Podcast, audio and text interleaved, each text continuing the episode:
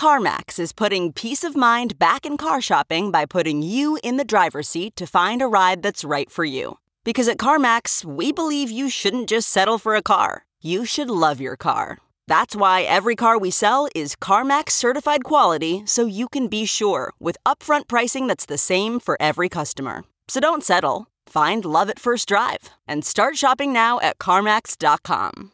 CarMax, the way car buying should be. Your Ben Joravsky show for Wednesday, June 23rd. What? What's you okay, Ben?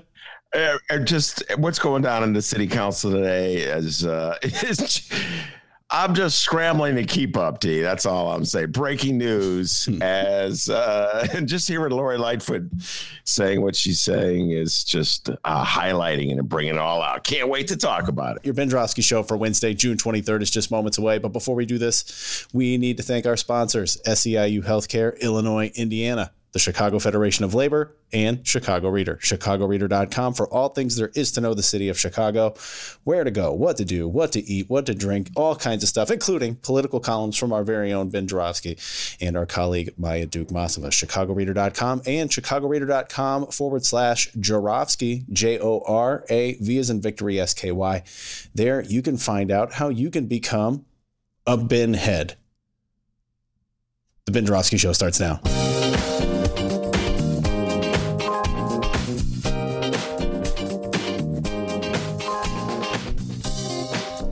It is Wednesday, June 23rd, and live from his attic, this is the Ben Joravsky Show.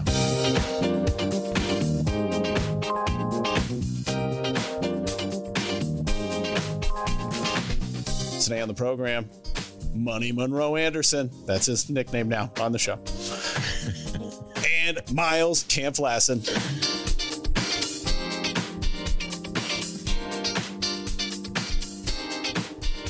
And now your host, no money, Ben Joravsky. Hello again, everybody. Here's broke ass Ben Joravsky. oh, that was better. That's better. We're calling this City Council Showdown Wednesday, and here's why. By the way, I just want to say one thing before we go any further. We will have a show Friday. We just won't have an oh, what a week it was. Just just to clarify, very important. We'll get to that later. But anyway, as the foremost authority in all things politics, I'm here to explain who won yesterday's New York City's mayoral primary. Was it Eric Adams, the cop? Was it Maya Wiley, the AOC progressive? We know it wasn't Andrew Yang, the presidential candidate celebrity. He conceded. Only one problem? I don't know. It's so confusing. This rank voting thing. Help! I'm the expert and I don't know. Plus, I'm distracted. Because just as I was sitting down to write my opening opus, I got barraged by texts and emails from listeners going, Ben, you wouldn't believe what's going down in the Chicago City Council. And then they started sending me pictures 20th Ward Alderwoman Jeanette Taylor standing toe to toe with Mayor Lori Lightfoot, fingers in their faces. Mayor Lori Lightfoot and Jeanette Taylor going at it. The pictures are bouncing all over social media. How do I know that they're bouncing all over social media? Because everybody's texting to me, No, I to watch social media just to make sure I talk about it. They're fighting over the appointment of Carol Meza as corporation counsel Lightfoot wants to promote her. Jeanette Taylor says uh, she must address the role, her role in the Anjanette Young case. Anjanette Young, of course, is the West Side resident whose home was invaded by police back in 2019. They had a no knock warrant, so they knocked down the door and they found J- Anjanette Young in her living room naked, having just come out of the shower. Turns out they were at the wrong address. That didn't stop them from hanging around for about another 30 minutes or so, even though it was pretty obvious they had the wrong house, making her stand there naked while they looked around it was big news. Mayor Lightfoot's first reaction was to blame Mayor Rahm as the raid happened at the tail end of his reign. Her second reaction was to say she knew nothing about it. I will now read the press release regarding the Anjanette Young case that I keep on my table. Why do I keep it on my table? Because nothing symbolizes my disappointment with Mayor Lori Lightfoot nearly as much as her response to Anjanette Young. And here's what she said. the statement was February excuse me, released December 15th, 2020. Today, I became aware of an incident involving Ms. Anjanette Young from February 2019 before I became mayor, and I saw a video today for the first time. I had no knowledge of either until today. I had a very emotional reaction to what was depicted on the video, as I imagine that many people did. I have further directed a review of how this matter was handled by various city departments to determine whether that there was compliance with city procedures. Since this matter is the subject of litigation and an open COPA investigation, I will have no further comment. End of quote. That's the statement she released in December of 2020. Turns out she did know about the case. Turns out she was briefed on it. Turns out there were emails exchanged uh, about the case. When the news broke that she did know know about it, she did a 180, said it was awful, promised to get to the bottom of it, fired her corporation counsel, asked to have a private meeting with Anjanette Young. They had the meeting, and still city lawyers are in court fighting Anjanette Young because they want to limit the payout. And so Alderwoman Jeanette Taylor says that this lawyer should be forced to answer more questions about what she knew and when did she know it and she tag team with Raymond Lopez to defer and publish to keep the appointment from being passed. We all know about defer and publish because it happened at the last city council meeting. That's the one where Mayor Lori Lightfoot's allies deferred and published a proposal to rename Lakeshore Drive to DuSable Drive. So now the whole city knows about defer and publish, or at least the part of the city that's paying attention. Mayor Lightfoot was outraged that Jeanette Taylor and Raymond Lopez would defer and publish her nomination to Corporation Counsel. And she let Jeanette Taylor know it. That's why they're going toe to toe.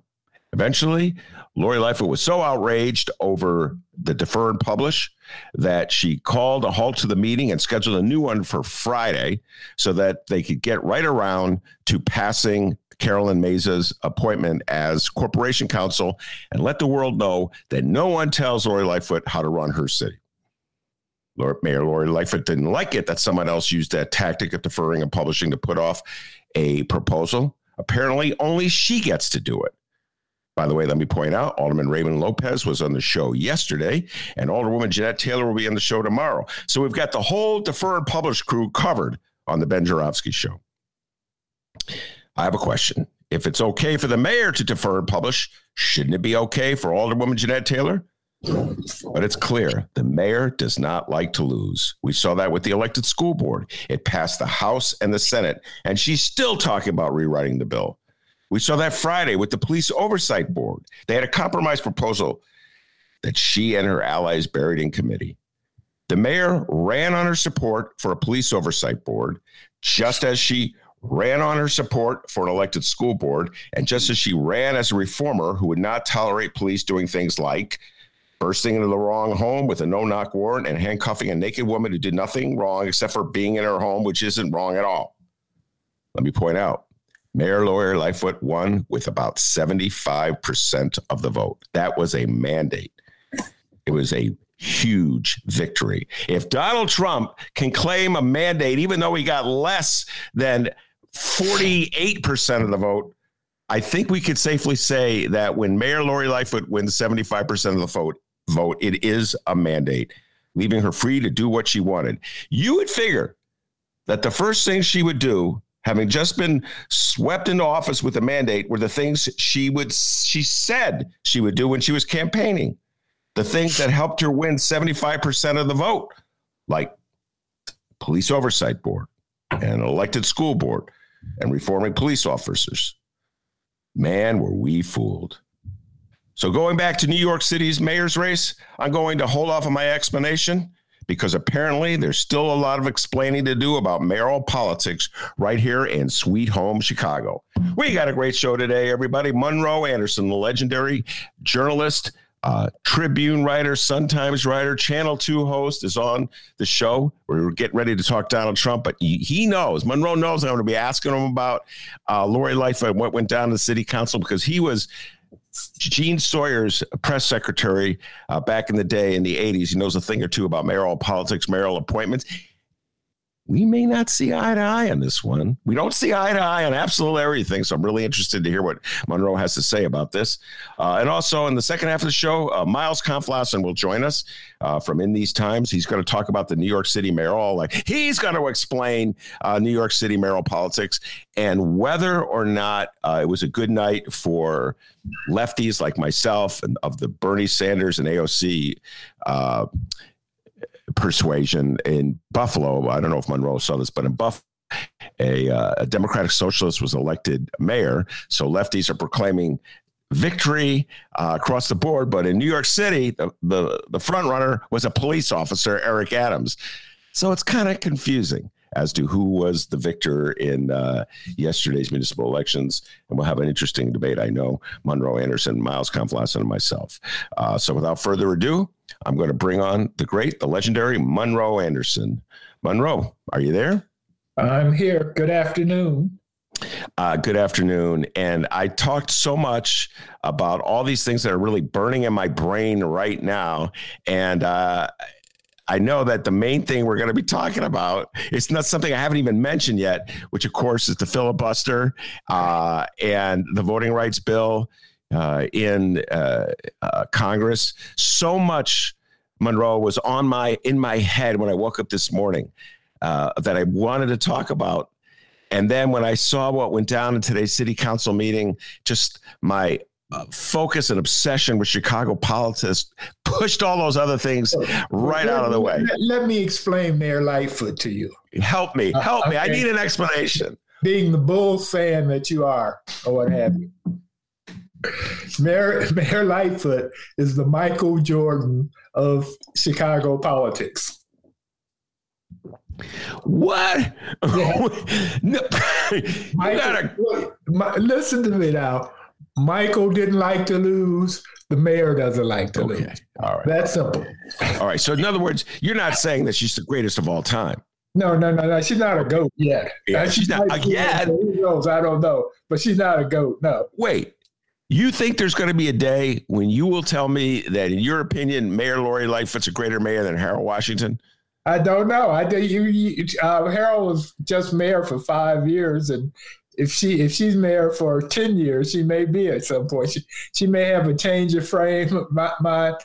You know, part part of the problem with getting uh, someone who's not a politician into office is it's one thing to be on the outside and make all these promises and predictions.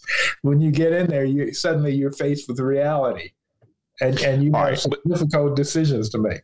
But the reality is this: and Harold was a polished uh, yes. politician with a, a history who knew how to play the game. I'm going to go one step further. I'm going to tell you this right now. Yeah. If I had to rank mayors, yeah,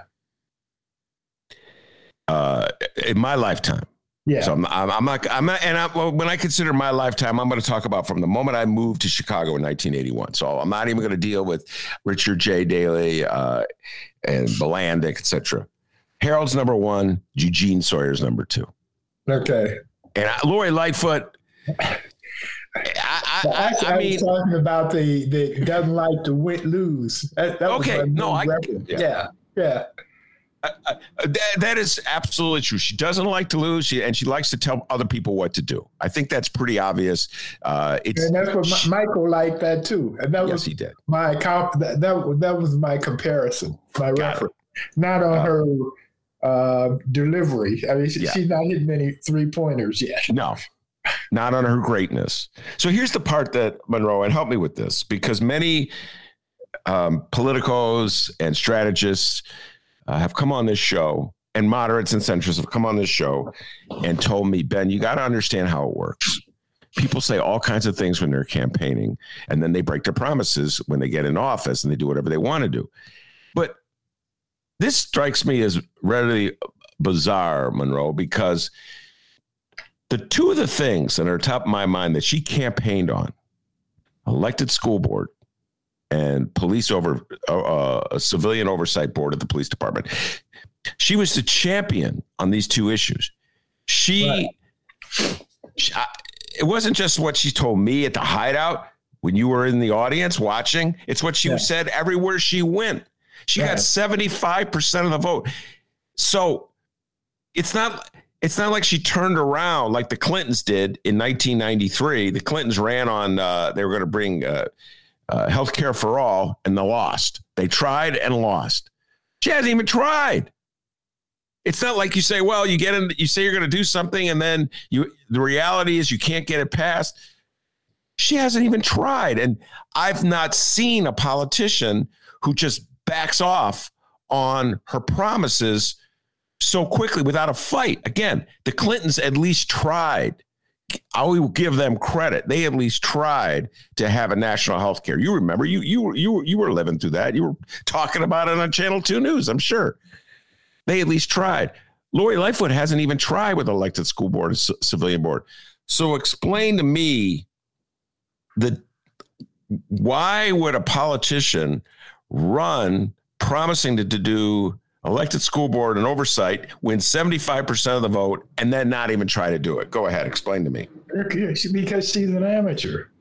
She she was not a politician, and so she had these grand ideas of what she was going to do, and then she got in office. And as far as the the police department is concerned, uh, when it's her police department with her police chief, then it, it, it shades it altogether different than what it was like those people over there, and what they're doing and what they need to do, and um, it's it, it's different. And if you are if you are a a, a professional politician who's who's who's had to deal with this on some level or another, you would know this. I think it was naivete on her behalf. But I don't I don't know her. The only time I met her was when I was at your, your show at the Hideaway. And I spoke to her for like um, hideout, sorry, um, and I spoke to her for like 15 seconds, something like that. So I don't know her Well- personally, but uh, but she had a reputation, and she had a reputation as um, being very bright and very liberal. I, I, I know a whole bunch of the liberals. She was the liberals candidate in, in Chicago. And, and there's a big difference between a liberal and a lefty. And I keep saying this on the show. And uh, I think listeners of the show understand the difference, Monroe, because I have so many centrists on the show who are liberals, basically. And they listen, you, you can listen to a centrist and then listen to me, and you go, Oh, that's the difference between a liberal and a lefty. You get what I'm Yeah. saying? Like Right, Miles, who's coming on in about you know 15 minutes or so, you'll be here too he's a left. He's even more left than I am. You get what Yeah. I'm saying? Well, maybe not. Yeah. Probably tied, but whatever. The point is, So yeah, I'm someplace in between. I, I self-describe as being just left of liberal. you you are. Uh, you know, I've known you for a long time. Had many political. You're as left as I am, but you've been on the in the game. Yeah, And Yeah. you've been, I've never been in the game. You know what I mean? You were the press secretary to sort, you were in the game. So you, you know, like how you have to make adjustments. right, right. When I, you know, Sawyer, Sawyer was had been one of the silent six until he became mayor, for example, and uh, I think it was Donovan had a meeting with all the forces that be the the the, the captains of cat commerce in Chicago. We had a meeting with them. Mhm. and, and Sawyer was so nervous. I mean, he was just, I mean, he was just like, you could see it, the nervousness. And he, he, Sawyer's told, he said, he said, these, all of these men are king, kings of their personal fiefdom. But they all are, are you because you have the power. You're the mayor. And that's that's one of the dynamics that you come to appreciate in in in um, being on the inside. And I and I went to the I went to work for Sawyer because I was curious about how things went on the inside, and I, didn't have anything else better to do. plus, they, plus the pay wasn't bad. plus the pay wasn't bad, oh, and no, you got to go around the country. I, I, gave myself a considerable raise. yeah, and you got to uh, you know to boss people like me around, so it was fun. But oh yeah, uh, I had power. That was the thing is I, I had true power. But one time in my life, the neighbors were coming to me to, to, to, get their, their, their trees trimmed and to get their potholes filled, and, and I could do it just with a telephone call. But see. Uh, your little moment on the inside probably gives you a, a, different vantage point on the issue that Jeanette Taylor was raising than the one I have. And by the way, one more time, folks, Jeanette Taylor will be on the show tomorrow, and I'm sure we'll be talking about this uh, tomorrow with uh, Jeanette. I, I booked her a while ago. I didn't even know this was going to go down. This totally caught me by surprise. Uh, but Jeanette Taylor was just sending a message essentially to Lori Lightfoot Monroe that uh, she did not appreciate this mayoral appointee because the mayoral appointee is part of the law department, and the law department, uh, in, in Jeanette Taylor's opinion, has done a wretched job of sort of representing justice. Yeah. Uh, in the matter of Anjanette Young, and uh, I know you must have, having been on the uh, inside of city government, have a completely different attitude uh, than Jeanette Taylor about mayoral appointees, what they're supposed to do, how much leeway they have uh, to defy the mayor, and what the role of a city lawyer is uh, in regards to his or her job with the corporation council, correct? Correct. Yeah. For, for example, uh, while I was press secretary, um, the Roosevelt University was setting up a Harold Washington chair and and uh, they put in a request to have the actual chair of Harold Washington, the one he died in, that was behind his desk, uh, transferred, put, uh, given to Roosevelt University. Judd Miner, who was the corporation counsel at the time, says we can't just give away city property willy willy nilly. It belongs to the city, and you can't do it. And um, Sharon Gist Gilliam, who was the chief of staff, decided she wanted it to happen. And she says to him, she says, Your job, when we tell you something we want, your job is as as corporation counsel is to figure out how we do it legally, not to tell us what we can do and not do. and um, Roosevelt University has Harold Washington's chair to this day, to my knowledge. Yeah. They definitely got it. Well, that that and that uh, that fits with my general attitude about lawyers, uh, what the role of a lawyer is. Right. Uh, it's not. It, nothing is like carved in stone. All these right. lawyers, their job is to figure out how to concoct a legal argument to justify whatever policy right. the boss wants. No, it was said of Harold Washington that when he was a state senator, depending on the issue and the, and the, the necessity, he could argue uh, convincingly either position, the plus or the minus. He was that good, and so um, you know because he he he had been a, on, on on the plantation for a while. Yeah, yeah, no, well, uh, before he re broke before, uh, yeah, he had his moment. By the way, I just want to say uh, uh, Jim Coogan will be joining uh, Monroe and myself next week. We're going to take uh, the deep dive on the Supreme Court nominations. I don't know if Jim knows that I, he's coming on next week, uh, but we're going to have a conversation about Supreme Court rulings. This is on my mind because of what Monroe and I were just talking about. there's the Supreme Court is coming out with a steady stream of them and I'm some of them surprise me.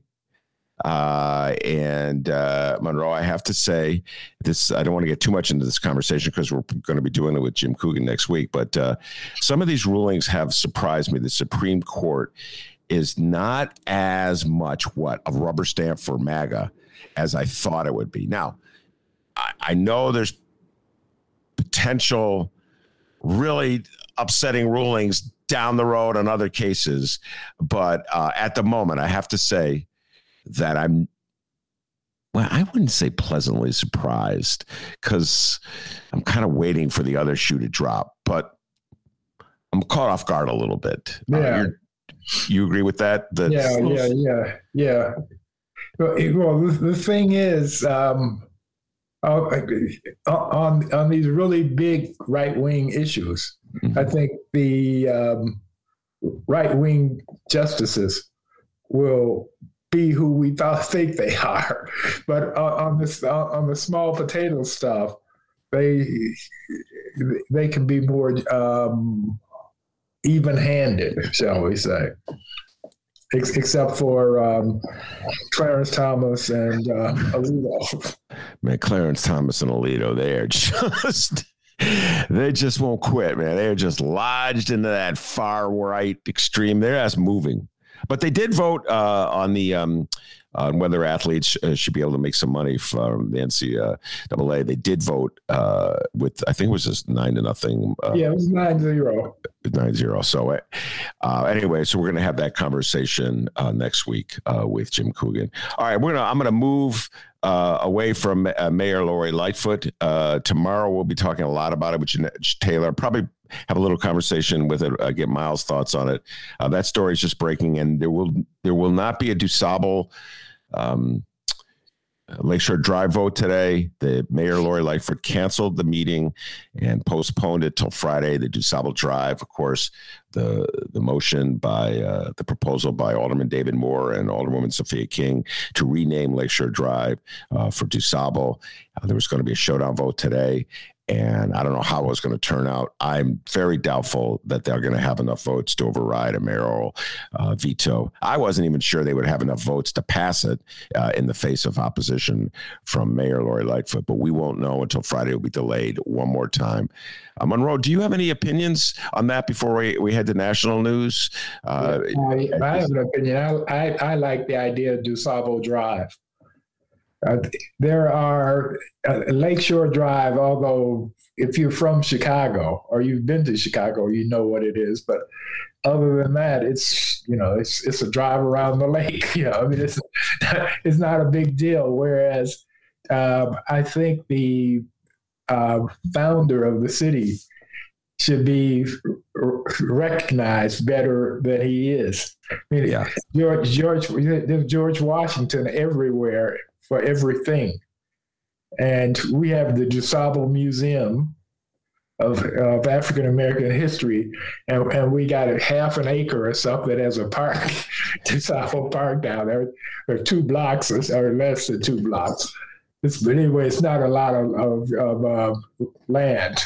Yeah, and the mayor, uh, in, in, order uh, as an offer to uh, get David Moore to drop his proposal, uh, said she would spend, I think, commit forty million dollars uh, to fixing up the DuSable Park, and uh, we were talking about that last week. Monroe had a laugh because DuSable Park that they want to fix up is not even it's on the it's in the loop. So yeah, right. there's so many inequities in the city of Chicago, and so in order to honor uh, a black man, they're going to give money to a mostly white community. I'm like, right. this city, this is my right. city. Right. Nothing ever changes in this city. Right. So that, that was my suggestion. Uh, activists should make a movement to change Washington Park to name it for Fred Hampton, and to if to beat that back, they'll pour so much money into Washington Park, Monroe. You know what I'm saying? yeah. Right. We can't, we can't name uh, a park for Fred Hampton. All right. Uh, in uh, in Washington right now, Washington, uh, the Democrats took it on the chin yesterday. I was very upset about this. Uh, this was really burning on my mind until Jeanette Taylor and Lori Lightfoot sort of knocked it out. But Monroe, I'm very frustrated right now. So I need your advice and your counsel as a uh, wise observer of these things. Very frustrated with the Democrats' inability to convince Joe Manchin uh, and Senator Sinema from Arizona uh, to just abandon the filibuster, at least on this one vote, because this is everything.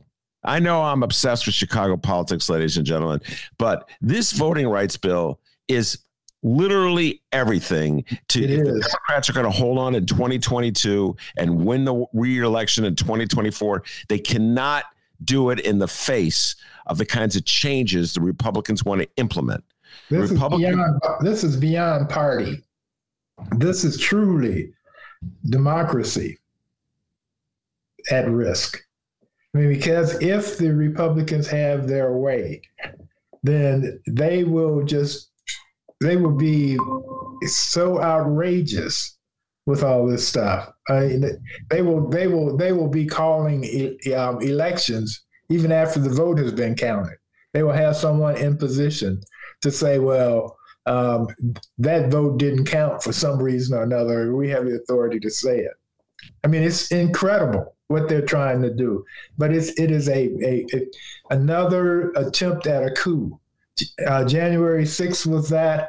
Now they have a slow moving to coup going on. They have 300, I, I think it's 61. It's 300 plus uh, bills they're trying to pass in uh, 48 states that will restrict the vote. Mm-hmm. Um, and what's really interesting, um, Moscow Mitch's uh, uh, declaration yesterday was he didn't want the federal government, you couldn't have the federal government meddling in on states' um, uh, rights, basically. But what's so hypocritical about that is what the states are doing. Uh, the Republican states that are that have taken over this is they're telling local municipalities in their state uh, how they want the, the votes to be counted. Yeah. You know, so it's okay for the state to do it to the cities and the counties, but it's wrong for the federal government to do it to the states. Yeah, which is really weird. Uh, we're going to bring Miles Kampf-Lassin on a little bit, uh, but I just want to finish up this conversation, Monroe. Uh, I'm, I'm feeling particularly frustrated, and maybe while Miles is listening to this conversation, you can come up with a, uh, something that can help me here. I'm feeling particularly frustrated as to what the Democratic strategy can be going forward. Uh, it's so obvious to me that uh, this was an attempt by the Republicans to what uh, game the system so that they won't lose. So this is you're you're absolutely correct. They concoct these flimsy, uh, ideological or principled alleged alleged principle reasons for the position they're taking, but it's really uh, it's all an attempt uh, to set up a system that will guarantee them reelection. So raw power. This this is what's happening with them. They are are just trying to exercise raw power. In the meantime, um, the good old Dems are trying to have um, principles and and and, um, and, and policies and things of that nature, and and, and the Republicans are saying, "Fuck that shit." Yeah, we want the power, and that's it. And Absolutely. You know, and they're going for it. They're they're not embarrassed by the way they're doing it. They're not ashamed of it. They're nothing but just this is what we want, and we're going to do everything we can possible to get it. So, in yesterday, the Dems advanced their bill, their uh, voting rights bill. It's uh, it's canceled. Talk about cancel culture. It's literally canceled without debate because uh, the Republicans essentially announce uh, that a filibuster. They don't even have to literally filibuster. They don't right. have to get off their chairs, get right. their little lazy butts down to the Senate to right. argue like the old days filibuster. They just announce a filibuster and that's it. And the news is Dems blocked. And, and so, Monroe, when what can the Democrats do? Okay, well, the Democrats, the Democrats are saying that this isn't the end. This is just the beginning. Okay, one tactic they're using is they're going to take it to the people. I mean, they're going out. Um, um, God, I'm blanking on her name. The, the the senator from Minnesota who ran. Um, Amy Klobuchar. Yeah, yeah. Klobuchar is going to Georgia to have hearings on on on the vote and et cetera to expose this to make people aware to keep it in, aware. So they're taking it to the streets. That's one tactic. The other tactic is they're going to pressure there are people in arizona um, showing uh, protesting with um, Sinema uh, in her, her her state, and then today uh, there are protesters who are in Washington um, who who are marching on um, Manchin's office, Senate office. So they're they're turning it up. They're they're they're they're doing a fight, but they they need to be fighting more. So we'll see. We will see. All right, we're going to bring We on Miles. This happened. We just cannot let it happen. No, we can't. And It's over. uh, and I'll repeat before I bring Miles Kampf-Lassin on and get his thoughts on this. It when I see the the headline in the paper and I read the articles, there's just say Republicans block Democrats, crushing defeat for the Democrats.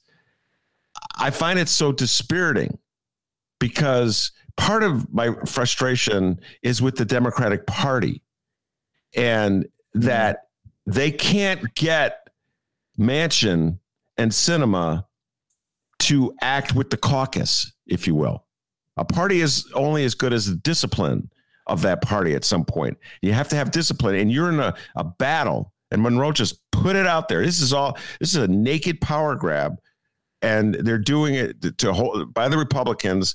Uh, and essentially, they're trying to hold on power by making it very difficult for uh, black people to vote or having the authority to throw out those black votes. Because Right. Monroe, you know, I keep pointing this out in Michigan, they were trying to reverse the electoral outcome in Michigan by throwing out the votes from Detroit.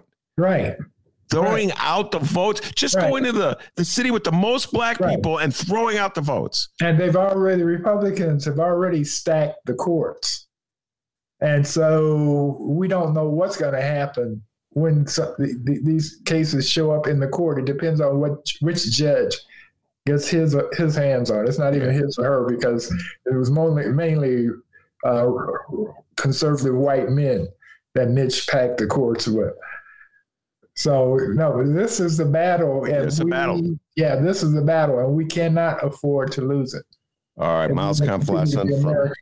In these times is uh, joining me in Monroe. Uh, Miles, thank you very much for taking the time to come talk with us. Uh, and by the way, I blame you for completely throwing my day upside down. It was Miles who first told me when I was chatting with him this morning about the Jeanette Taylor, uh, Lori Lightfoot showdown, and I utterly became obsessed with it, Miles. Everything I was going to do today got thrown out the window. We'll get back to uh, Jeanette Taylor and uh, Mayor Lori Lightfoot. But Miles, your general thoughts uh, about what Monroe and I are talking about, like what should be the next step for the Democrats uh, in the face of what the Republicans did yesterday uh, in the Senate? Well, they should uh, abolish the filibuster. Um, I think the fact of the matter is the only way to overcome Republican obstruction at this point on matters that don't relate to uh, budgetary issues, which are the only ones that can pass uh, without a 60 volt threshold at this point. Um, the only way to get around that uh, Republican obstruction, which they've promised and they've now, um, you know, shown to be true to their word on with uh, their actions yesterday. Um, this is it. You know, it's a rubber meets the road kind of moment for a party that ran on an agenda that was massively popular, uh, that remains massively popular, from expanding voting rights uh, and democracy to helping uh, working people, uh, to expanding healthcare and education um, they have an opportunity to enact that agenda uh, or to just see it, um, you know, sit in the Senate chambers and die under uh, the rule of Minority Leader Mitch McConnell. And so, right now, that's the, the the choice that faces them. And there's nothing more fundamental um, to American democracy and you know our ability to have a say in our government than uh, voting rights. And the fact that that is the primary rallying cry of the Republican Party right now to restrict voting rights, and of course, doing it in a completely racist way um, and attacking the areas that, as you mentioned, Detroit and other areas where um, there's large voters of color, uh, large segments of voters of color. That's disenfranchisement. You know, that is what um, the uh, conservative forces in this country have been trying to do since its founding. And the Democratic Party, if it stands for anything, needs to um, draw the line and say that we're going to expand voting rights and uh, we're not going to let McConnell block it all. I mean, he said he's going to do that. He said his his goal is to block 100% of Biden's agenda. Um, so, and, and as Monroe just laid out, the Republican Party on a local level is doing that across the country. Um, they are going to do it on a national level as soon as they win back power. And their goal is to be, have enough uh, impact on the elections in 2022 to retake the House and then block all of Biden's agenda and hopefully usher in, uh, you know, a reign of power but through uh, minoritarian tactics rather than building you know consensus behind their policies people don't want what the republicans are offering. So they're just going to you know segment the votes that they want um, to so that they can stay in power. And if, if the democrats don't see that by now um, they're fooling themselves so right. do you think and, yeah and, and president santos is going to be worse than president trump yeah DeSantis, yeah, and in Florida. I mean, he's he's, the, he's certainly being groomed to be the next. Exactly. Yeah, and you see what they uh, uh what they're doing in Florida. They're just doing the Trump playbook uh, at, a, at a state level, and that's what we should expect to see right. um, nationally. Now, this is doom and gloom, but it doesn't have to be that way because even you know you just said Ben that you got to get Manchin and Sinema in order. I agree with that, but they even they voted for this version of the voting rights bill that advanced uh, yesterday that the Republicans then filibustered. You know, they had their 50 votes for that. So had the filibuster not existed, Kamala Harris could have been the tiebreaker, and we would have the For the People Act or some version of it. So, I mean, at this point, it does it that it, it's it's a basic matter of fact that the only thing preventing these these uh, reforms, uh, whether it's voting rights or whether it's you know um, expanding healthcare or funding infrastructure, all these things that the Democrats want to do, they can do them, and they would be able to do them, and we could actually see progressive change in America if we didn't have this um, uh, filibuster in place. Well, don't you think uh, it's inevitable, Miles? And then Monroe, uh, you answered as well that we're going to have a showdown filibuster vote. I mean, if something so basic and fundamental as voting rights, which it's a matter on, on, top of the principles that Monroe articulated, it's also a very pragmatic thing. Self preservation of the Democratic Party. If these laws across the, the country are uh, passed and implemented, I don't know how Democrats can win in a close state like Georgia or Michigan. If Ohio, oh, Ohio, well, Ohio's not even that close, but yeah, yeah. Uh, I could think about three or four states that went Democrat for Biden this time could yeah. flip uh, and become a Republican, if only because these lackeys, these MAGA lackeys that are appointed by the legislators would overturn the vote. Right. And that's what Republicans are trying to do. They're trying to set that up in states throughout the union. So, isn't it just inevitable, just for a matter of uh, of survival of the Democratic Party, that they confront the filibuster and put up or shut up Manchin and Sinema? Are you going to vote for your principles of democracy, or are you going to abide by this bizarre Senate rule? Your thoughts, Miles? I think that you're exactly right. There, there is going to have to come a moment. Um, issue is that you know President Biden is, if nothing else, an institutionalist, and particularly when it comes to uh, the Senate and uh, Senate dynamics. So. Uh, the, he has been open to you know reforming the filibuster and potentially changing things, but he's not uh, yet advocating and and, and uh, lobbying his caucus to get behind changes to um, stop the level of Republican obstruction we've seen. We've actually seen more openness from Chuck Schumer. You know, he's said that look, we're going to put these bills on the floor. Republicans are going to block them, and then we're going to say we have to uh, change the rules so that we can get because we can't just have inaction. Now that's what he says it's at this stage in the process we're past where you know we would be if that was actually working effectively. Because you know you'd expect as soon as the republicans block a voting rights bill um, which Schumer has said is the number one priority is to pass this uh, voting rights bill, that's when you say we got to deal with this filibuster. Um, there's ways to change it without abolishing it. You know, you spoke earlier about they're not actually filibustering. Yeah, you could make senators stand up and you know speak the Mr. Smith goes to Washington style, like do a actual filibuster. Um, you could, you know, there's all kinds of changes and reforms that would make it more difficult to, short of abolishing. And that might be something that Manchin and Sinema or are more open to. But that needs to be pursued and it needs to happen fast because, you know, the campaign season is beginning for 2022 now. And um, if they, by this summer, haven't established these rules that would override the local changes to voting laws, then whatever Georgia and Texas and Florida and these states have in their laws for those elections are going to be in place. We're not going to be able to override them if we don't if we don't have this um, legislation passed quickly. So it's not as if you know there's all the time in the world for uh, the Democrats. And you're right, it's really a question of survival for them at this point because there's no way that you know you can have one party that's radicalizing against democracy um, and you know carving out their version of the electorate, and you can still contest for power under that scenario. That just that just is a recipe for a party, you know,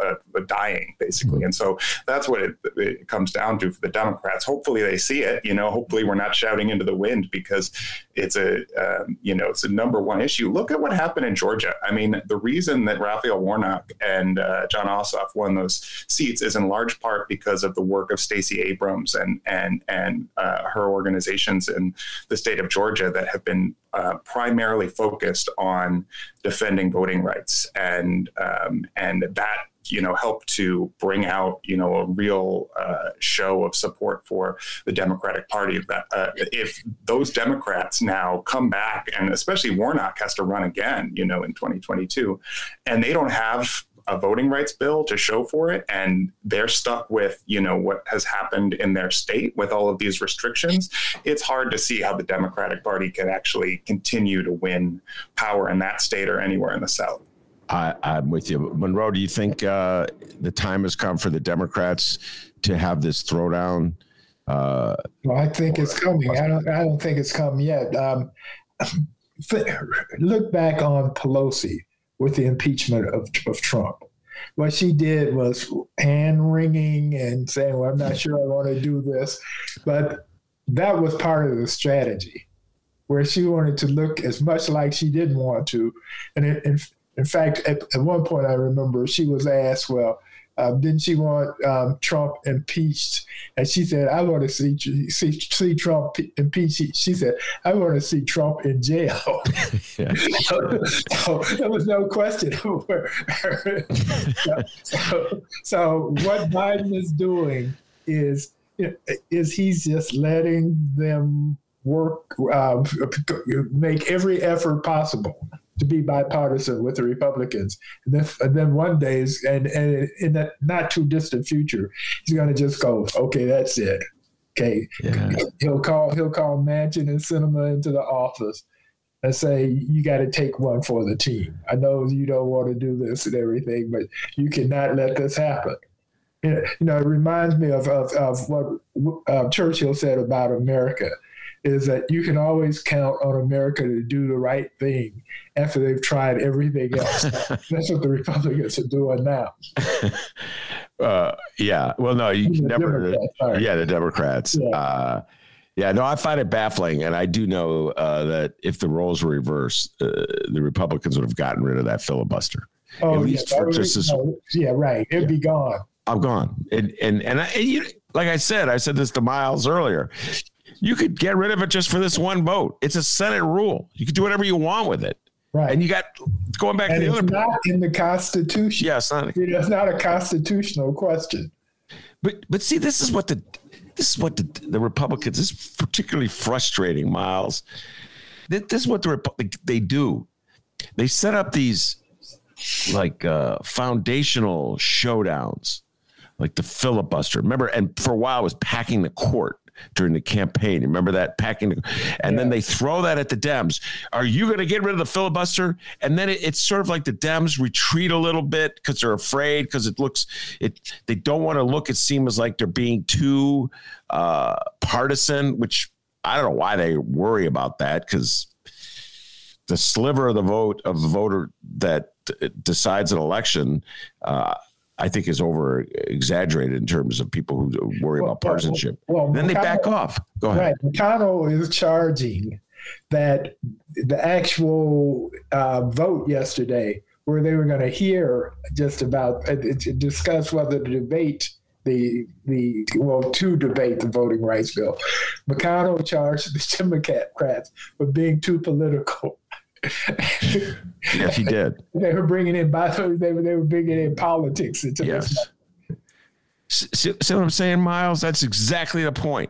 Like, the, the, the Republicans accuse the Democrats, just like Monroe said, being political, and the Democrats back off. They're all politicians. It's all right. political. Right. They back exactly. off. Oh no, we're not being political. We're, we, we're no. They like take the Republican argument and pretend that there's some legitimacy to it. Right. It's very frustrating. It is. I, I really hope that uh, Monroe is right. That uh, you know that it's all we're leading up to that moment of you know Biden uh, bringing them everybody in and saying this is the way it's got to be. I just you know I, I, feel like we've been bamboozled before in terms of you know trusting in the process, so to speak. So I I, I always think it's helpful to have a little bit of outside pressure rather than uh, oh, yeah. trusting in yeah. those in power, you know, to, to, to, to, do this kind of stuff. And I, I don't, um, I don't disagree that there's a a strategy at play that the Democrats are Democratic uh, leadership is engaged in. I think you're seeing the same thing around the infrastructure negotiations, you know, where they're potentially setting up an opportunity to say, hey, we tried, or even reach a deal on some of the basic, you know, nuts and bolts road, roads and bridges elements, and then go up their own way and pass a, a larger bill on a party line vote.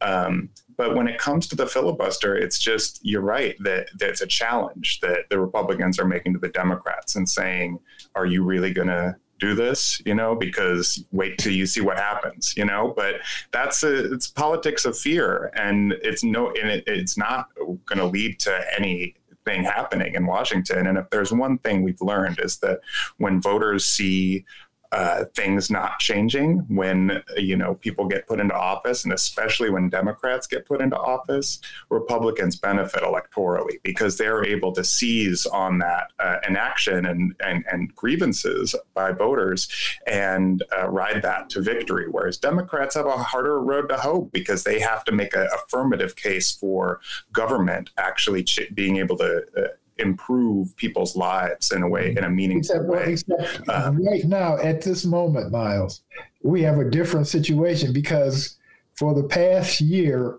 because of the pandemic, people have realized how important government is. And and in in, in uh, two two weeks, I think it is, uh, lots of families with children is going to start getting money in, into their accounts and uh, from the government. And I think that's going, going to have an impact. As far as the um, filibuster is concerned, this is my prediction. Uh, ben knows I go out on a limb periodically. periodically, like every week. Go ahead. this, is, this is my prediction: is that the, the Dems will reform the filibuster. They won't kill it outright, but uh, they're going to have a lower number um, before you can filibuster. Instead of 60 as a number, um, it may be 55. It may, hopefully, it'll be lower than that because 55 is not going to do that much good, I don't think. Uh, uh, one, one Democrat, I can't remember who, uh, selected the number 41. Said if, if it's 41, um, then you can filibuster. You have 41. And the other thing that's going to happen for sure is they're not going to be able to filibuster and then go home. Say, okay, I feel, uh, this is a filibuster. See you in two weeks. you gotta, you, you gotta have to stand there night over for hour after hour and make your case and not read green eggs and ham. I, I, well, that's what I think is going to happen. But you can't reform it uh, if if the Republicans are voting as a block. And so, if your ultimate goal is to pass legislation, be it infrastructure or uh, voting rights, you got to get rid of it because it's no, clear. okay, no, no, no, Bill, you, you didn't hear me. Okay, if you change it to to uh, uh, forty one, so that means forty one yeah, yeah, votes you, to yeah. override it. Over, yeah, to oh, override it. You, know, you change it to that, and you require that you have to be there uh, yeah. That's work. You know, it's easy for me. You know, it's it's easy easy for me to say, well, I don't like this, and so um, I'm I I I I I I'm, I'm not going to go along with it, and I'm going home and be with my wife and kids. But it's another thing if if first of all you you you have trouble getting to the number, yeah. and then those who are at the number actually have to be there and arguing against it. And so, well, so that's where we're going because uh, with with with um, Manchin's his love for the filibuster for some reason. I mean, which amazes me because it's it's really just a racist tool. It's been from it, it, since since the Civil War and all during uh, Jim Crow. I mean, it's been effective against black people. And so why, why they, they have this love for it, I'm not sure, you know, but they love the Confederate flag too. So yeah, they love it for the very reason you said. It right. uh, it blocks the. They're going to use it. Try in this case to block uh, the black vote. That's right. so clear. Uh, Miles, I'm going to sh- uh, shift gears a little bit uh, to New York City. The mayor's race. I went down there yesterday. No clear cut winner yet, although Eric Adams, uh, the former police officer, the president of Brooklyn Borough, uh, is ahead of um, of Wiley, Maya Wiley, who was endorsed by AOC. And something you said, uh, Miles, triggered. I took notes on it. Uh, the Democrats have a greater gap, if you will, between the extremes in their party. So, if you view the Democratic Party as guests on the Ben Joravsky show, you have centrists and you have lefties. I'm not going to say Monroe is a complete centrist because we have guests who are actually to the right of Monroe. Uh, Miles, you and Micah, uh, kind of my left flank on this show. You know what I'm saying? And that gap is a pretty big gap. And a guy like Joe Biden has to somehow or other accommodate both ends of it, if you follow what I'm saying. Republicans, it's all MAGA. You know what I'm saying? It's like they don't have much of a gap. Because they ran all the centrists out. Uh, they quit. Uh, they, they yeah, quit they, and they ran them out. Exactly. So that's a, a challenge for the Democrats. And I saw that very much in the New York primary yesterday, the primary, where uh, AOC endorsed Maya Wiley, who was not doing that well in the polls. As soon, as soon as she got that AOC stamp of approval. She shot up in the polls, is now sec- came in second in the first round. Uh, and Eric Adams sort of established himself as the centrist, if you will. And he has the hold. He's, he's law and order candidate. Law and order, which and, and, for the Democrats is a centrist. Yeah, yeah, and, and no, but this is the thing: is this is real? Is is the shootings? The shootings have gone up in New York as they have here and nothing will get your attention quicker than, um, than a hanging. The only thing that will get your, your, your attention quicker, focus the mind quicker than a hanging, is an idiot running around with a, a, a machine gun, just willy nilly shooting people. So this is this guy was a former Adams, a former cop, and um, and he's he, he's talking law and order, but not in the Republican sense. I mean, he's not that bad. Well, he's an interesting amalgam, Monroe. I was tempted yeah. to vote. I mean, I don't live in New York, but I was tempted to vote for him because he talked he talked about uh, how, as a black man, he was a victim of police abuse.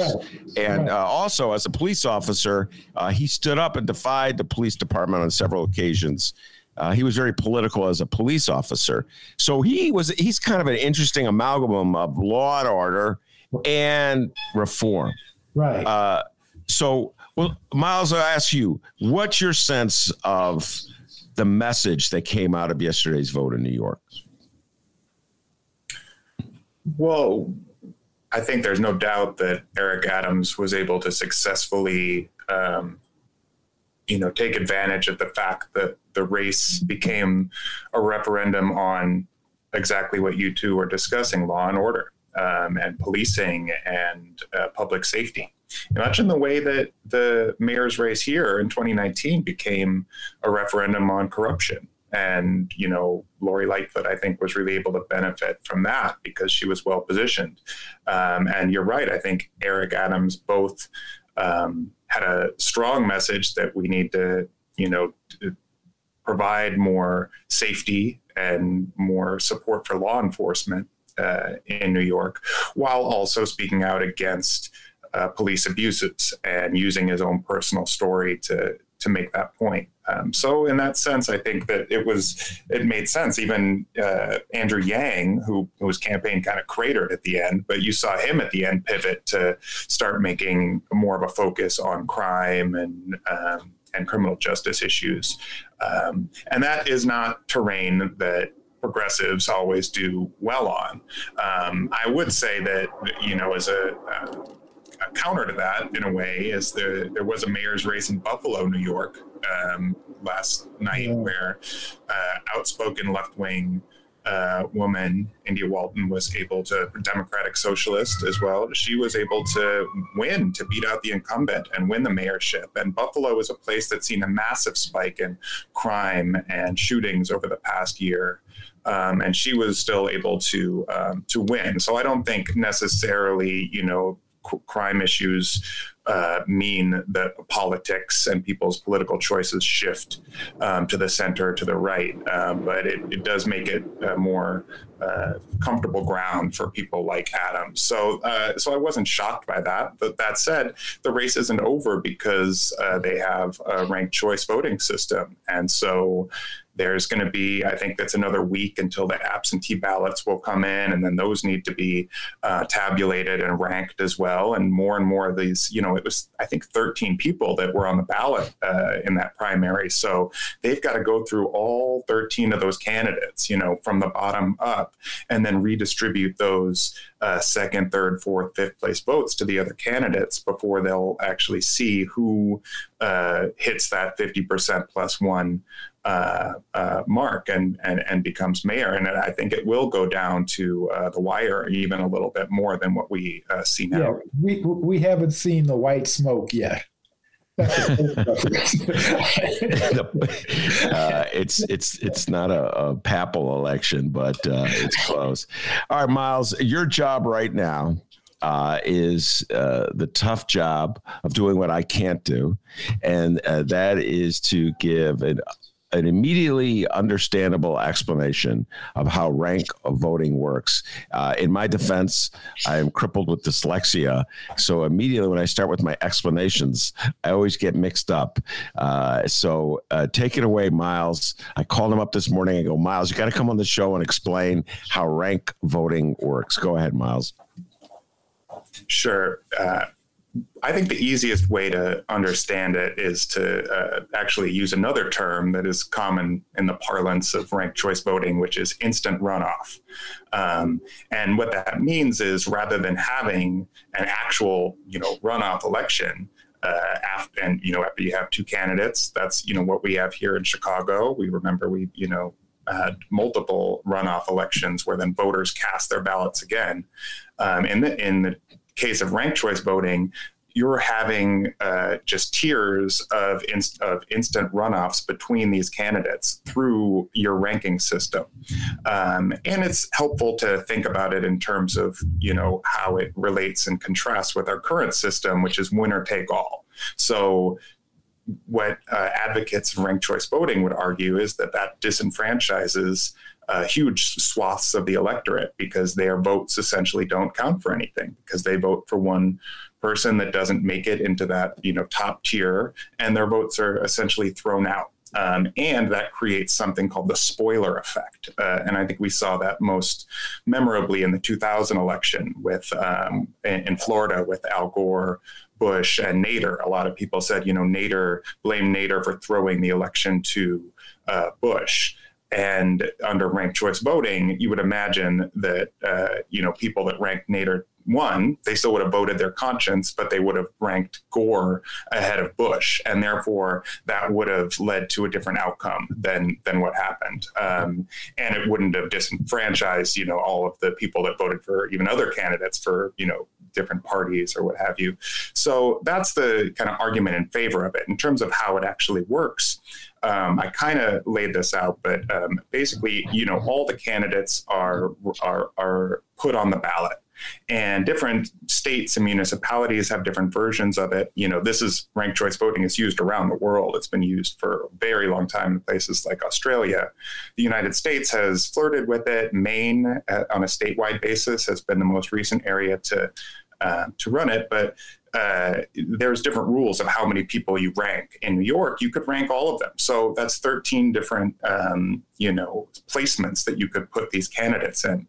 Now we have the results of the election, and we see who got the most first place votes, um, and we see who is at the bottom. So now it's a process of going through those bottom tier candidates and reallocating their votes to uh, the rest of the field. And then you see at the end of uh, that process, once you go through, most likely you'll end up with the top two candidates at the end of all that. And whichever one of those candidates has more than 50% will become the winner. And rather than having to do a whole other runoff election, it just instantly happens through the process of tabulating and reallocating those votes. So I know that was slightly long winded, but uh, no, you know the job. best way to understand it, I think the best way to understand it, especially if you you know don't if it's confusing to hear or read about, there's there's uh, helpful animations you can watch that you know people different groups have put together. I think KQED and San Francisco did one. So for the dyslexic amongst us, that might be a uh, a better way. You could just kind of, you know, see an animation of how these votes are then um, uh, distributed across uh, to the different candidates. By the way, I'm just going to make a qu- uh, an edit of what your uh, your explanation, which was a very good one. Uh, you said they'll you instantly know without a special election. There's no instant in this. Uh, it's taking them. I think they keep saying it won't be until July. You know, so that's the part I'm like, wait you have computers. You you can't just literally push a freaking button right now and figure out all. Like Andrew Yang is one of the lower vote. He's not going to be one of the top two voters. So you can't right now have the computer tabulate like the Andrew Yang votes, the voters, who they choose second, third, fourth, et cetera, and so forth, and re, re, reapportion. I don't know why it's taking till July. Um, do you have any explanation on that, Miles? Uh, well, I do know that they're, they are still waiting for absentee votes, which could have a big impact. So um, that's part of the reason that they said initially June 29th for, you know, is when we should expect it. But you're right. They now say it could go well into July, depending on um, how people have ranked people. I mean, if if after after June 29th, the absentee votes are in and they reallocate uh, various votes from that stage, and Eric Adams has over 50% of the vote, he'll be the next mayor yeah. of New York. But if he doesn't, then you have to see, you know, is Maya Wiley going to benefit? Is Kathryn Garcia going to benefit? And one of the dynamics in the New York mayor's race is that while Adams had massive support across the uh, city, and particularly in um, communities of color in New York, I mean, he was backed by many um, unions, you know, which includes many public workers, city workers. Uh, he had like 19 major union endorsements in the city. Um, so understandably, he you know did very well, and a lot of people ranked him first. That said, there's not as many people that likely ranked him second as might have ranked uh, Maya Wiley or uh, Kathryn Garcia. We saw in the waning days of the campaign, Andrew Yang formed an alliance with Kathryn Garcia, and they campaigned together. And he told his supporters to rank her second on on his ballots. So, and that's what happens in in, in ranked choice voting. And part, another part of the reason for it is to prevent the kind of political polarization that you were just talking about, Ben, because you know that's the issue in winner take all is that people just try to appeal to their base so that they can beat out the other person. Whereas in, under this system, what you know advocates would say is that it causes you to have to appeal to voters from other camps as well and not alienate them. You know, and so there is more kind of alliance forming and everything. So we'll see what happens in terms of the reallocation. I will. Uh, I have to say this. I love, love to hear Monroe's reaction to this. Uh, generally, uh, Miles, when I hear an explanation of ranked voting, uh, people do as you did talk about uh, the the, the 2000 presidential election in Florida, uh, and uh, Ralph Nader's voters having a second choice could have voted for Gore, and Gore would have been victorious. Somebody I can't remember. I'm really doing a disservice to my guest who's on the show. Said we had ranked voting in Chicago in 1983, the greatest mayor the city of Chicago ever had. Uh, Harold Washington probably would not have been victorious because it was a three-way race. Uh, the white vote was split between Jane Byrne and Richie Daley, which is uh, how Harold was able to win the primary by virtue of the fact that he got overwhelming black support. Uh, if there was ranked voting, they would have added the second place votes of Daley and Byrne, or Daley, I guess. And my guess is they would have been for Jane Byrne, not Harold Washington. And so the greatest mayor the city of Chicago ever had would not have been elected mayor uh, and um, would not uh, had the legacy that he has. Monroe, what's your thoughts about that when you hear that story? Uh, I, I, think Spanky the Clown would have got the rest over Harold Washington. you see the point, Miles? uh, yeah. So uh, I'm kind of glad we didn't have rank voting. No, that's true, but uh, but had had that been the situation, you would have had other candidates. I think if with that mix you would have had other players. You know what? It wouldn't have just been those three. And Miles, that's why he's Monroe Anderson and I'm me. That's good. I hadn't thought of that. Uh, if you had ranked voting with other people. All right, uh, Miles, I have to ask you this, and I've been thinking a lot about this. I um I probably would have voted for Eric Adams in, New York as my second choice and uh, Maya Wiley as my first choice. And I'll tell you why. Uh, I love the AOC uh, endorsement. And to me, there's two issues right now uh, that um, mayors face in cities.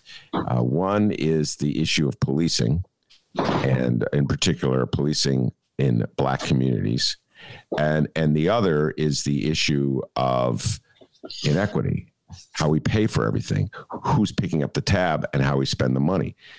My sense is that maya wiley would be better on the matter of uh, inequities taxation who pays what and how the money is distributed than eric adams. But i think eric adams offers great promise uh, on the issue of policing because he has those roots in the police department and because uh, his background where he was unafraid to confront the police department and its policies. So he's always already kind of moved in that direction. Uh, how do you see it? Do you, uh, how would you have voted if you were in that, uh, if you lived in New York City? And uh, do you see it the same way I do? Go ahead. Well, I would add another issue um, into that mix, which is uh, it was, uh, you know, there's a massive crisis of housing in New York City. And the, that has created many of the, or helped lead to many of the inequities that you just discussed because people uh, that work for a living, that, you know, rely on a salary to make their way, have been pushed farther and farther out of New York City. And that's a dynamic that's happening across the country. Um, and, uh, but it's very, uh, hyper focused in New York because there's a massive real estate uh, and develop industry that has huge influence over the politics. And I think that one of the biggest um, failures of the De Blasio administration was the inability to really take on that uh, that real estate lobby, and that is the exact same lobby that Eric Adams has um, fundraised off of, has has cozies up to, and he and he's you know refused to even say he wants to expand tenant protections or um, rental assistance or um, rent controlled uh, apartments. He says he wants to focus on small homeowners, but uh, and landlords and and supporting them. But if you look at the medium median landlord in New York, it's not small. You know, it's not just a mom and pop operation. They're still huge businesses, um, and they uh, extract they, huge profits off of working people in the city. And then they also created conditions where only the super rich can uh, afford to live in many areas in the city. So I think that's a another real issue, and and that's one area where Maya Wiley does have a, a did have a much more uh, progressive uh, platform and could make a larger difference. So I certainly think that she would have been, uh, you know, a better choice, and still, depending on how things pan out, she still could have a chance. And I think you're right to say that AOC's endorsement went a long way. That said, a lot of community groups then got behind her as well. And I think that they would then be her constituency that she would answer to. Whereas Eric Adams, you know, granted the unions were behind him, but also he had a lot of really wealthy big business support, as did Andrew Yang. So I think they will have a much larger uh, say uh, if he becomes mayor and how he runs the city. So that's really my uh, concern. I think on policing too, there's a lot of questions. I mean, he says he wants to expand solitary confinement. He says he wants to, you know, boost funding of uh, law enforcement uh, in in the city. So those kind of don't necessarily align with the type of reforms that um, you know we many of us would like to see when it comes to uh, police departments. So yeah, it's it's it's complicated. It was kind of a shit show, you know. I mean, it does it definitely makes the Chicago race in 2019. It makes us feel a little bit less silly because it's like you know we didn't have the best choices out there. But then you look at what New Yorkers just had to go through. I don't feel sorry for them at all. You know? So you probably would have gone for Wiley with your first vote. Um, most likely, yeah. I mean, I uh, honestly have not followed it as closely as uh, many of my friends in New York. I know a lot of people focused more on a lot of the other races, and there were some really. I mean, there's going to be a more progressive Manhattan DA. It looks like um, public advocate Jumaane Williams got reelected. Tiffany Caban got elected to a city council seat. So there's a lot of other areas where you know progressives fared pretty well, and I think that that's where a lot of those groups focus their energies rather than on um, the mayor's race. But of course, who is mayor will have massive uh, impacts on how the city is run. Monroe, did you have a favorite in that race? Oh yeah, I, I, as you know, I'm a habitual MSNBC viewer, and um, prior to joining the race, Maya was on all the time, and I loved what she said on MSNBC. So, um, and I, and I, so I would just automatically voted. uh, yeah, it's that MSNBC. So, who would you voted second? Who would you been your second choice? Won't make you do five. Would you have gone Eric Adams? I, I couldn't do five because I'd, I'd have to think too long and hard. But, but my second probably would have been um, the the the Hispanic woman who's number three right now. Oh, okay. Yeah. Yeah. Um, but anyway, she and then and then then Adams would have been my third. I think. Well, here's the thing, and I get both of your thoughts, and before we close, by going back to Chicago. Uh, once again, I've said this to both of you today uh, already. Uh, the the the well, I hate using the word progressive uh, Miles and Monroe because it's so misused in Chicago. So I, I'm just going to say the lefty vote. The lefty vote was, if you think of it like in the presidential primary, the Sanders vote was Wiley, and uh, Adams was kind of like the Biden candidate. And just as in the Democratic primary, most of the black voters went with the Biden candidate. They went with Eric Adams, and the well because the violence is going on a lot yeah. to them. than it is to the, the lefties. Absolutely. And we have that. I just had that conversation yesterday, or it was yesterday with uh, Raymond Lopez, the alderman of the 15th Ward, was on the show. And his ward uh, includes parts of Englewood and uh, back of the yards, a lot of crime, a lot of shooting. And and uh, he was he was just very upfront telling me that you know that I have I have a different view, me Ben, because I live in an area that's got less crime. Uh, and Mark Sims, when he comes on the show, Monroe, he makes that same point to me as well by teasing me because I can walk at night. I go for walks at night, and he yeah. goes, "Ben, I can't walk at night in my neighborhood." So I'm re- I hear what you're saying, but the reality is the reality. What, like with Biden, Eric Adams won most of the black vote. Uh, do you think, Monroe, that there's a greater disconnect between black voters and the uh, the Sanders wing and the left wing of the Democratic Party, or is it just a matter of this particular issue of crime? Go ahead. I, th- I think there is um, a lot of difference. A, a, a lot of difference, yeah. Um, black people are much more conservative than you might, might imagine. You know, they're church going, um,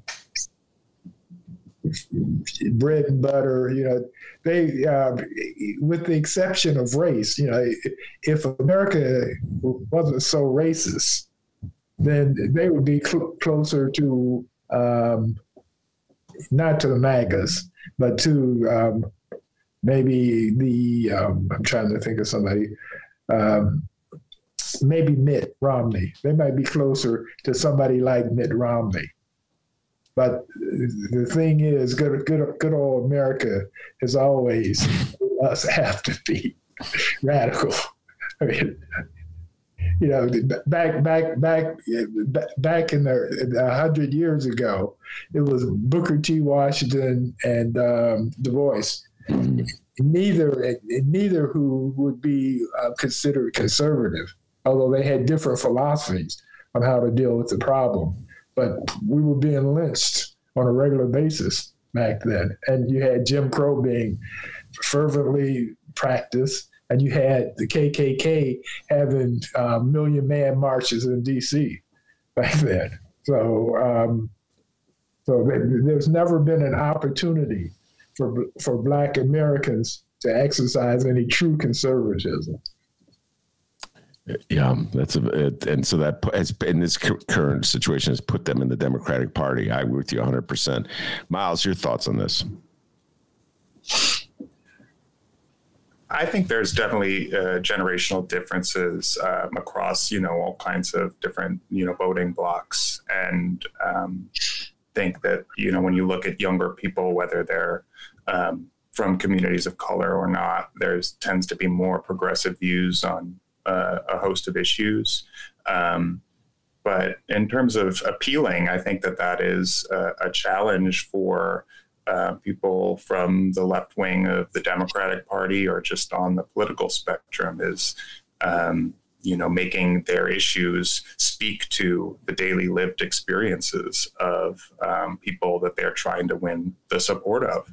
Um, I think one area, if you you know look at uh, India and and Buffalo, who just won, you know, she's a black woman from the community there uh, and is openly left wing and was able to win the support of people of color across the city uh, running on an unapologetically left wing platform um, because she framed her campaign around the issues that are you know popular um, to uh, and and that face her uh, constituents. So I think that it depends on how you campaign. Um, and uh, you know, I, I, I think Chicago, we saw, we, we, we've seen a lot of, you know, left wing candidates of color succeed. Um, if you look at, uh, you know, some of the most left wing people on the council, uh, on the city council, Jeanette Taylor among them, they're, you know, um, they're from communities of color, they're rooted there, and that informs their politics. So, um, yeah, I don't think that it's necessarily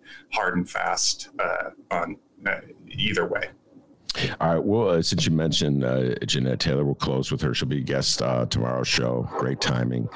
And Miles, thank you for alerting me uh, to what went down in the city council. Subsequent to you alerting me, I must have gotten five uh, texts from various uh, friends of mine sending me pictures of Jeanette Taylor going toe to toe with Lori Lightfoot.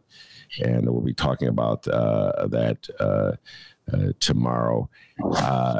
Miles, anything, any updates on that? I've been on the we've been on the show talking for uh, since one o'clock. Are there any updates uh, that have come out about what went down in today's city council uh, and, and what the outcome will be? I'm sorry, my uh, audio is a little bit uh, rough here, so you might want to move on to Monroe for for now. Oh, okay. All right. I was just asking for updates, and Monroe's been with me, so he doesn't have any updates either. Uh, but that's as good a, a, moment as I need to close down the show. Okay, uh, Ben. Before before we go, I, I, just got some breaking news. What's that? Uh, one of Joyce's paintings has been selected to be um, in the United Nations. Wow, that is pretty that's some good news. Yeah, she, uh, she came up with a, uh, a note and flashed it in front of me. Okay. I, the Joyce in question is Joyce Owens, who is uh, uh married to Monroe. And uh, she is the answer to the trivia question Who is the prospective guest of the Ben Joravsky show that just will never come on the Ben Joravsky show? She's got so much to say when I talk to her on the phone, but she won't come and say it on the air. But she's an exceedingly talented artist I would say brilliant. And so, congratulations, Joyce. And if that isn't enough to get you to come on this show, I don't know what. I quit. I give up. So, congratulations. That's great news. She's. Uh, I do have one uh, update I'll, i can jump in with, which is that okay. the city council meeting has been adjourned um, yeah. after a lot of uh, you know back and forth uh, we saw today over this Celia Meza uh, uh, appointment or planned appointment, and uh, we'll see what happens going forward. It's it's a wild time on city council, that's for sure. Yeah, it is a wild time. We'll be following that one going forward. All right, I want to thank Miles Kemp Lassen uh, and Monroe Anderson for being my guests today. A, a kind of crazy day. Uh, I was my I was going in one direction, and then I talked to Miles, and I kind of went in a different direction. That's how it goes sometimes. and again, every everybody. Jeanette Taylor will be a guest tomorrow, uh, and she uh, was. Uh, t- tag team with Raymond Lopez to defer and publish uh, the uh, that appointment action on the appointment, which caused Mayor Lori Lightfoot to cancel the meeting and postpone everything to Friday. What a city, Chicago! The mayor has the right to defer and publish. Jeanette Taylor does not. You got that right, everybody. All right, Miles Kampf-Lassin, thank you very much. Monroe Anderson, thank you very much, and I think you both agree that a thank a shout out has to be given to the man, the myth, the legend, the pride of joy of Alton, Illinois, who is in an Alton as we're doing this show. Uh, tomorrow, Dr. D will be on vacation. Uh, he will not be uh, serving as producer of the show, uh, but Nate Alvarado uh, will be uh, stepping in. He's the guy who does our our bonus episodes over the weekend. So Nate, I'm sure, is going to do a good job. He's a young, he's a young, he's a rookie, but Dr. D is breaking him in. Uh, so Dennis, have a great two days off. Get a lot of rest. Come back stronger for next week. And while you're off, give yourself a raise. Take it out of petty cash. See you tomorrow, everybody.